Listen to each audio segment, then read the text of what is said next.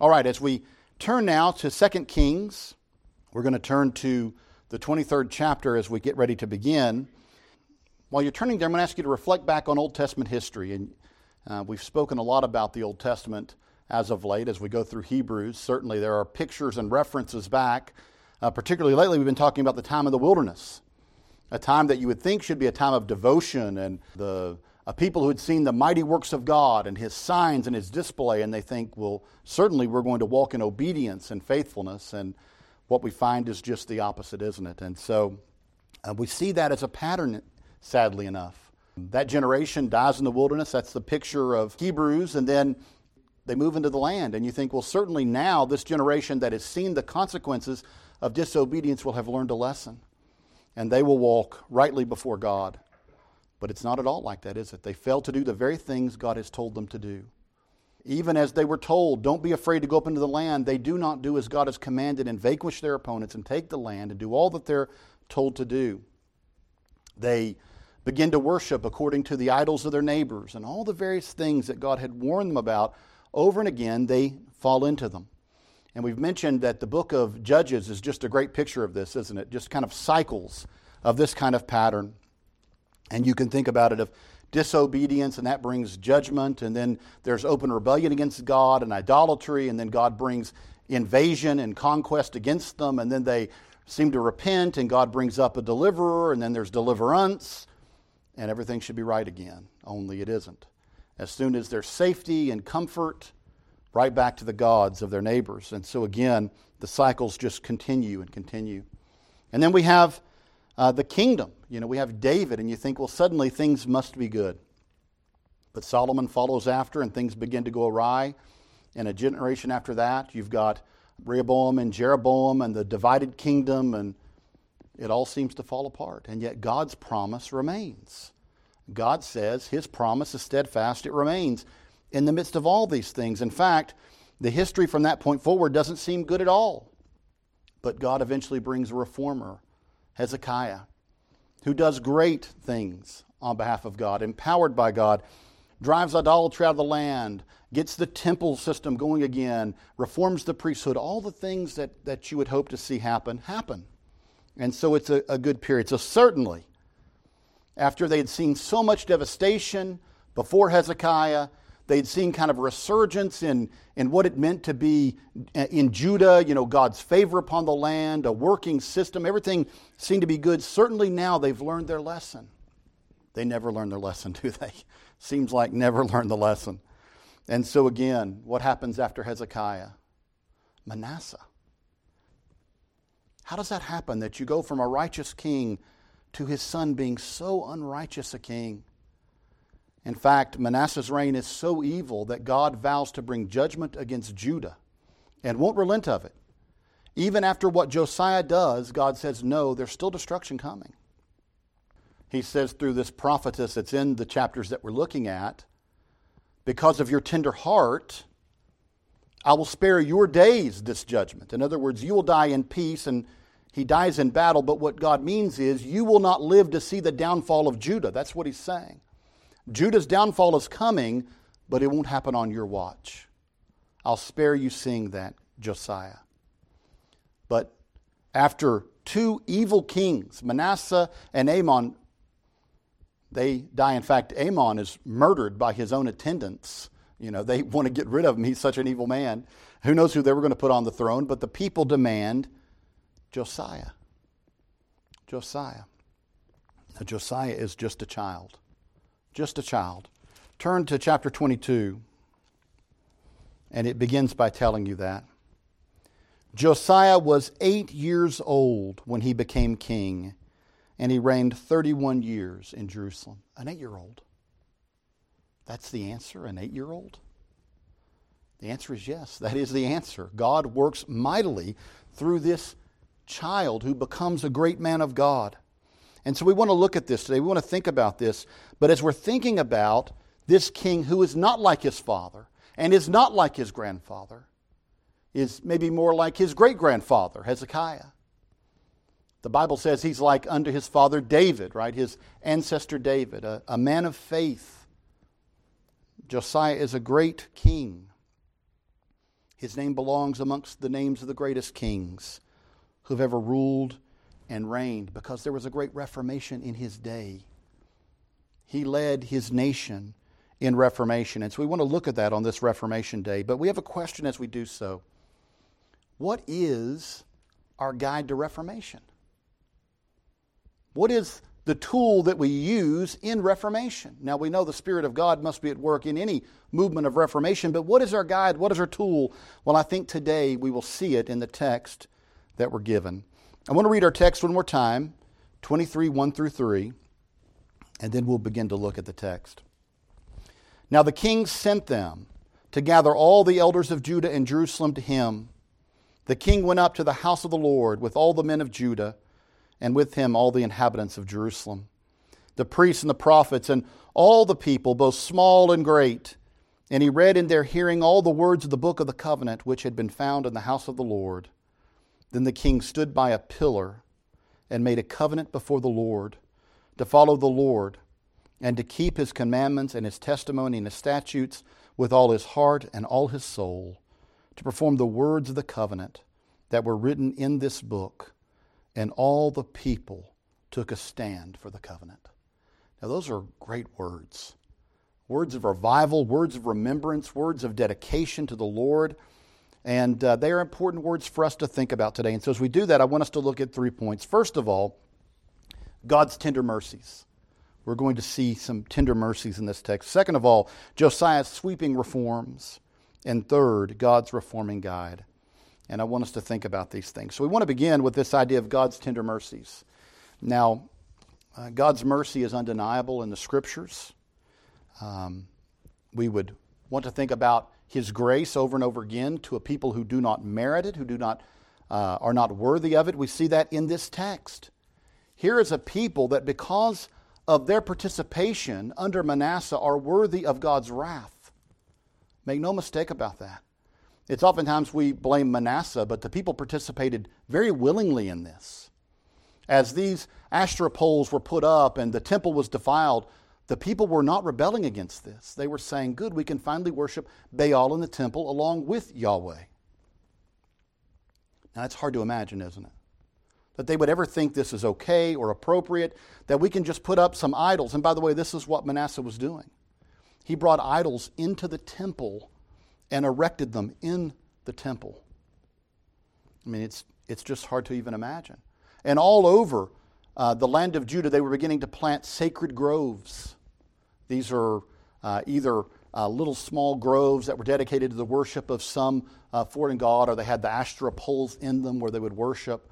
I mean, again, these are idolatrous creations, if you will, idolatrous places. And they were happening everywhere, idols everywhere. Outside the house of the Lord, there were horses devoted to foreign gods. You can read about all this in these chapters. And Josiah looks around and he's like, this is a mess. But before Josiah ever arrives on the scene, we have to recognize that this was a generation worthy of God's destruction, destroying them, wiping them out. They were worthy of it. And so we look at God's tender mercies. We have to recognize that everything that happens in chapters 22 and 23 takes place in light of God's mercy. That God looks upon a people worthy of his judgment. He never says otherwise. In fact, if you read chapter 22, it makes it very clear that though he admires the tender heart of Josiah, the people will still receive judgment. He says that. It's just put off for the sake of Josiah. But I want you to think about this for a moment. Here's a people that deserve judgment, and God gives them several mercies, and one of those is a new king. A new king. A boy of eight years old, a new person to sit upon the throne. Now, what's amazing about this is they could have had just another king, just another Amon, another Manasseh, another one. And yet God gives them this servant that he raises up, Josiah, a great king, a godly man, a righteous man, a man who seeks to serve the Lord. And it says that he was put on the throne at eight years old. He became king and he reigned 31 years in Jerusalem. This is chapter 22, as we saw a moment ago. Now look at verse 2 of 22. And he did what was right in the sight of the Lord and walked in the ways of his father David. He did not turn aside to the right hand or to the left. That's right out of the books of Moses, isn't it? He did what God called his servant to do. He did not turn aside. He walked steadfastly in the direction God called him to do. That right there is the greatest testimony that we said about a servant of the Lord. They did not turn aside, either to the right or to the left. They walked steadily and straightly as the path that the Lord had laid out for them. And that's what Josiah did. Now, as we read this, we recognize something tremendous happens. Verse 3 sets the stage for this. Now it came to pass. Anytime the Bible says something like that, you know it's like, behold, listen, something's about to happen. In the 18th year of King Josiah, that is his reign, that the king sent uh, Shaphan, the scribe, the son of Azaliah, the son of Meshullam, to the house of the Lord, saying, Go up to Hilkiah, the high priest, that he may count the money which have been brought into the house of the Lord, which the doorkeepers have gathered from the people. So, this is an important moment, isn't it? Hezekiah, who desires to serve the Lord, says it's time to go see what the temple treasuries have and to use that money to fix up the temple. Now, why was this necessary? Well, you can imagine the neglect in the previous two generations. Widespread neglect, no investment in the temple, no desire to honor the Lord by having a temple that is, uh, is, is fixed up and is a respectable place. In fact, everything that they did was to tear down the temple, to, to rid it of its glory, to bring idols into it, to not repair it. And so he recognizes, Josiah recognizes the need to fix up the house of the Lord.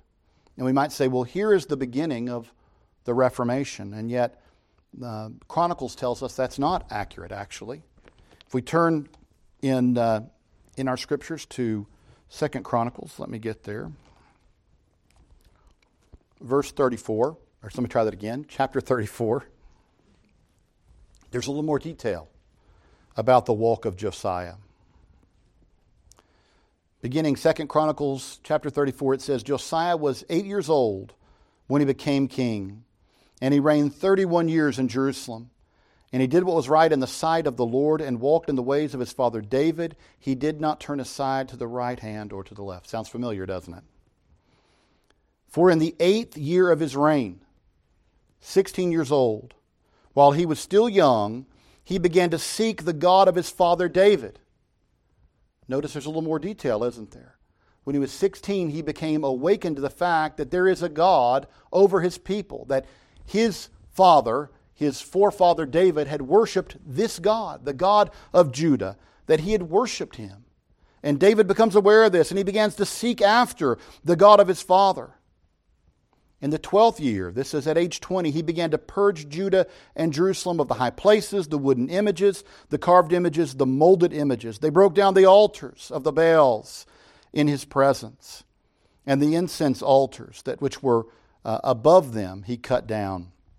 And the wooden images, the carved images, the molded images, he broke into pieces and made dust of them and scattered it on the graves of those who had sacrificed to them.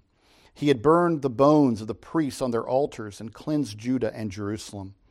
And so he did in the cities of Manasseh and Ephraim and Simeon, as far as Naphtali and all around, with axes.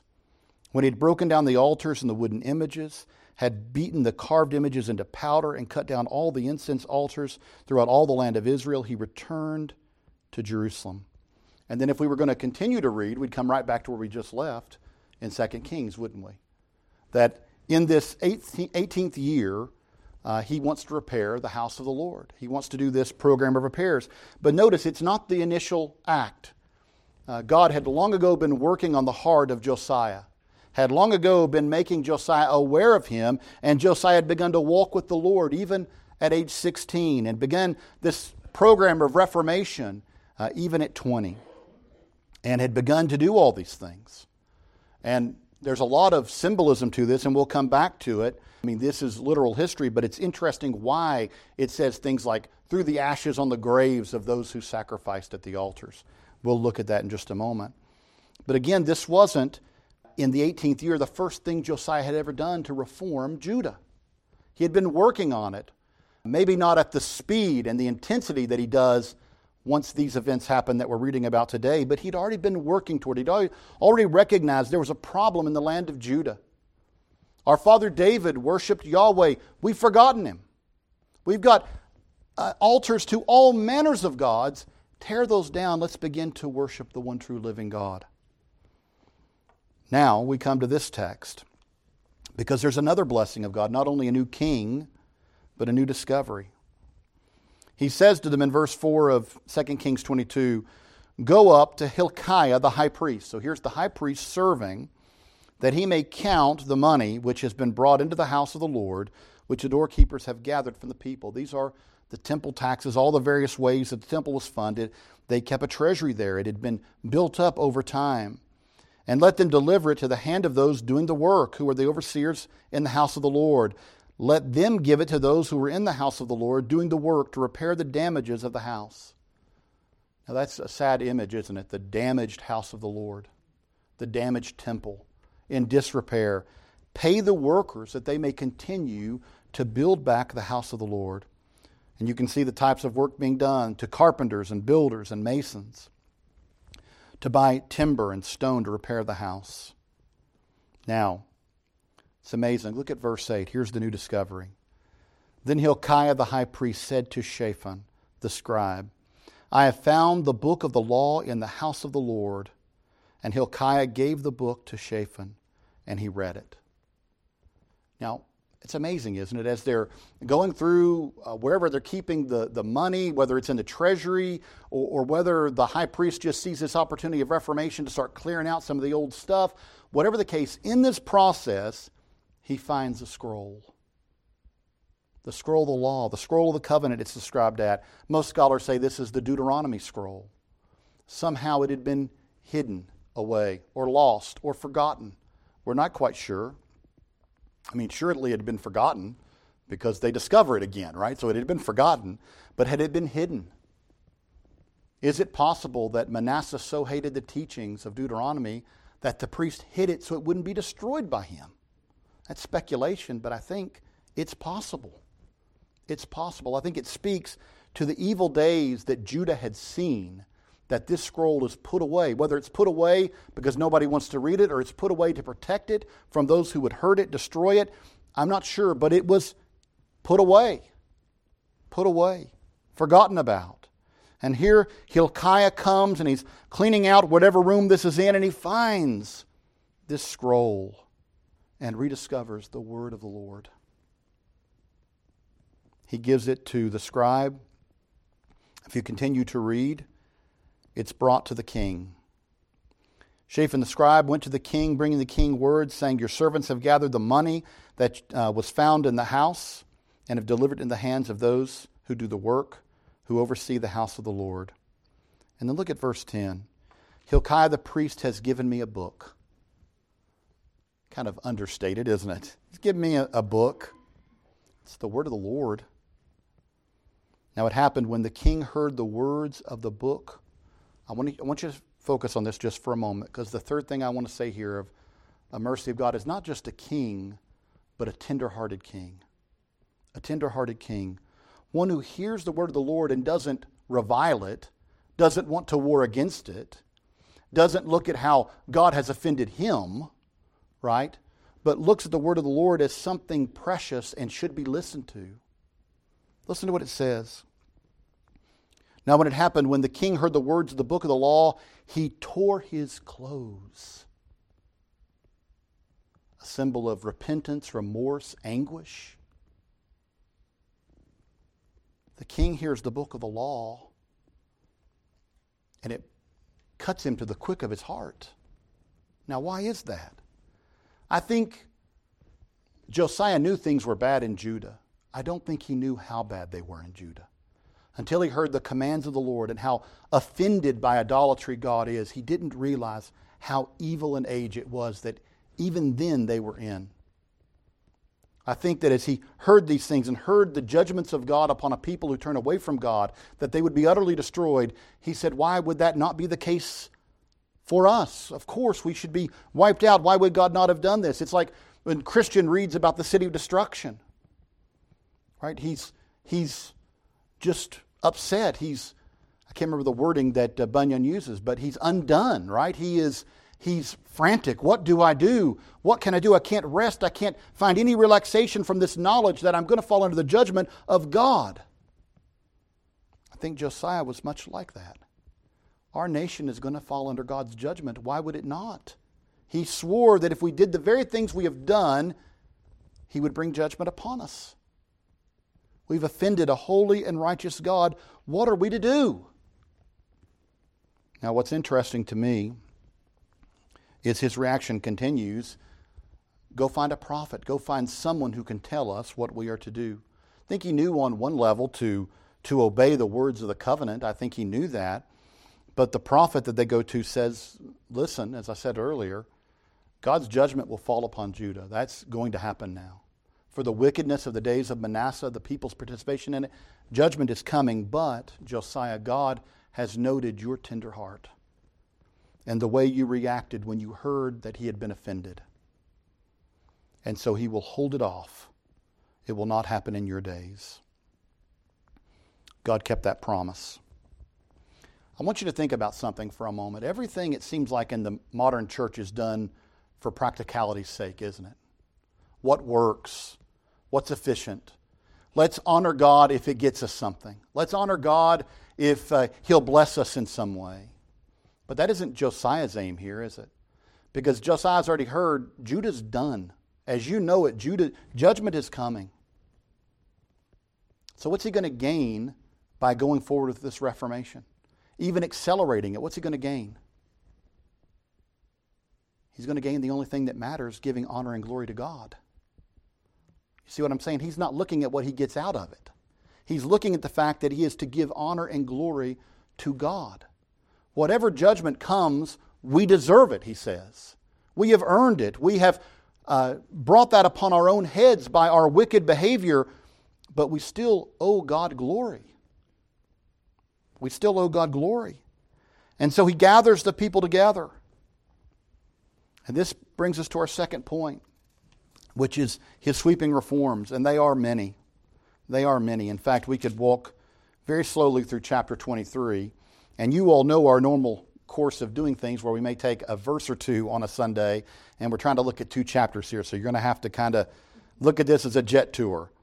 But there's much said here. He gathers the elders of the people, the leaders of the people, he gathers them to him. That's the text we looked at as we read our text this morning, chapter 23, 1 through 3. And he read them the very law that had convicted him cut him to the quick of the heart. He read it to them. Do you hear, men, what we've done? We've offended God. We have violated the covenant. We are lawbreakers, not law keepers. We are worthy of judgment. In fact, he may very well have told them, judgment is coming.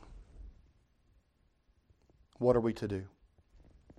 We are to worship our God.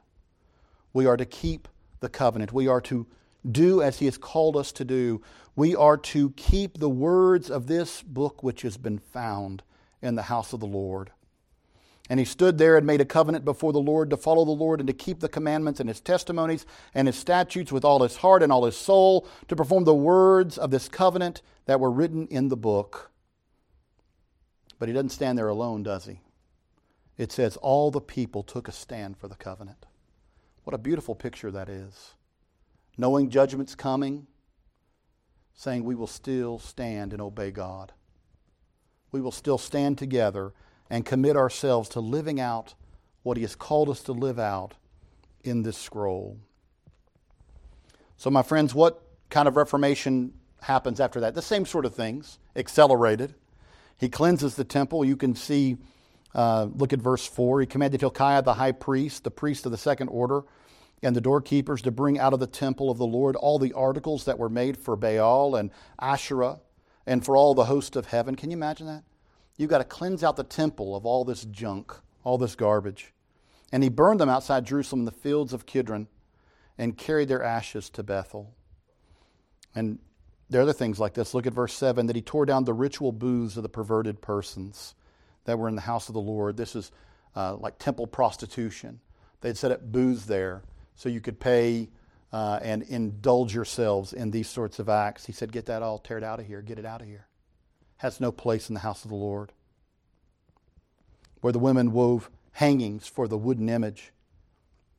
You can go on and see how he cleansed the priesthood. Verse 5 Then they removed the idolatrous priests whom the kings of Judah had ordained to burn incense on the high places in the cities of Judah and in the places all around Jerusalem, and those who burned incense to Baal, to the sun and to the moon, to the constellations, and to all the host of heaven. Get rid of all these evil priests. Get them out. They have no place here.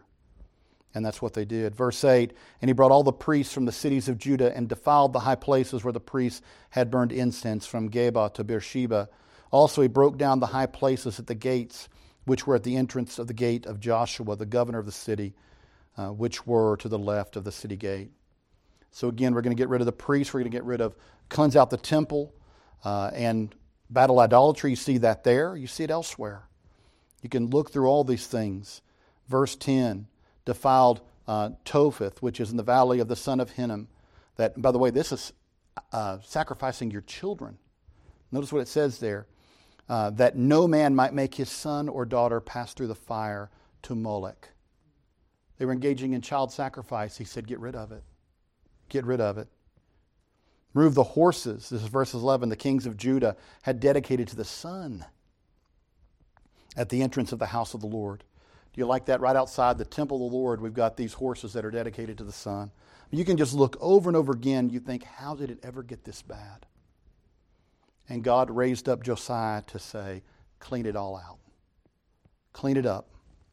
Do what it takes. And you can just go on and on and on with examples given to you in chapter 23. I would encourage you, take time today to read chapter 23 and see what all was done. But you'll notice there's these interesting times where they take the ashes of what they've burnt, the idols and, and these sorts of things, and even sometimes people's ashes, and they scatter them on the graves of those who did this thing. This is again the idea of cleansing, a ritual cleansing uh, to, to take away, if you will, or a, a picture of atoning for the evil in the land.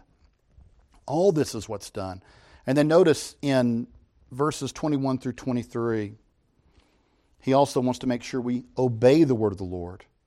Then the king Josiah commanded all the people, saying, Keep the Passover to the Lord your God, as it is written in the book of the covenant. Such a Passover surely had never been held since the days of the judges who judged Israel, nor in all the days of the kings of Israel and the, ki- and the kings of Judah. And so, again, in his 18th year, they had Passover. And again, the idea is obeying the Lord, obeying what he had commanded. Now, he accomplished all those things it's amazing. Accomplished all those things in a very short amount of time. The Lord was with him. But I want you to listen to what's said about him. If you want to think about all that he accomplished, what a testimony is given to Josiah. Chapter 23, verse 25. Now before him there were no king, there was no king like him, who turned to the Lord with all his heart, with all his soul, and with all his might, according to all the law of Moses, nor after him did any arise like him. That's quite a testimony, isn't it? Now, that's something that you, if you were in the scriptures, you'd like written of you, that there had been none like you before and none like you after. Hezekiah has something like this said of him. David certainly is a man like that, that you would say uh, was a man after God's own heart, but there are few that have this kind of testimony about them. And yet Josiah has a testimony like that said about him. So he had a remarkable time of reform, but I want us to think about something here as our final and closing point.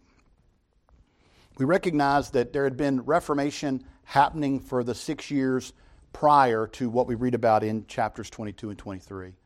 There had been the tearing down of some altars, there had been work going on. But what is it that accelerated it? What is it that changed it from being something Josiah was engaged in to it seems to be a wholehearted effort? It's what consumes him is to do this. Well, I think when you look at it, the change in Josiah was when he read the Word of God. When the Word of God was discovered, when the scroll, the Deuteronomy scroll, scroll was discovered, and Hilkiah had read it, and then Shaphan read it, and then now King Josiah had read it, something happens in Josiah's heart. You can see that because he, he rents his clothes. I mean, why would you do that unless you realize something new from what you'd read? He's convicted by what he's read. He's motivated to do whatever it takes by what he's read. It wasn't the temple building program. In one sense, it was. It was through that program that the scroll was found, but it was the scroll itself that seems to bring the change. It was the rediscovered Word of God. As we sit here thinking about Reformation Day, what was at the heart of the Reformation? Except the rediscovery of the Word of God. When you look at men that had come long before Luther, the Wycliffes and, and the Husses, they had said uh, in battles against the Pope, arguments against the Pope, what is the basis for what we are to do? Is it the word of the Pope in Rome or the word of God? And what do we do when they conflict? This was one of Huss's questions. What do we do when the authority of the Pope, speaking ex cathedra, as they say, violates the word of God? What are we to do? The Pope said, I'll tell you what to do obey me. For I am the one who interprets the word of God, not you. Even a priest trained to read the scriptures, it's not ultimately you who interpret the word, but the Pope. If he comes down and says something, you go with it. And there were numerous times that men like Huss said, uh, what you're saying violates the Word of God. It's not just that it's a different interpretation, it violates the Word of God. Wycliffe said the same thing. You're violating the Word of God. Now, Luther comes along, and his initial concern is over what? Indulgences. The 95 Theses we often build up to be about uh, soteriology, and in, in one sense it touches upon soteriology about salvation, but it wasn't directly about it.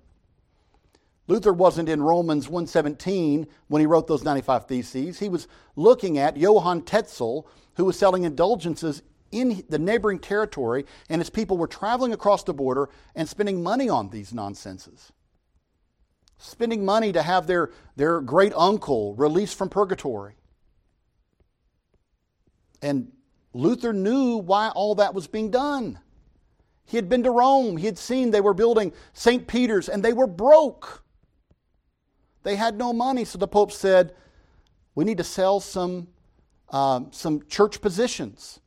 And so they sold some to a man named Albert. He bought a couple of church positions and he made a deal with the Pope that you will fund me through me getting about 50% of the indulgences sold in my territory. So it's a long, complicated story, but the whole thing was a racket to get money to Rome.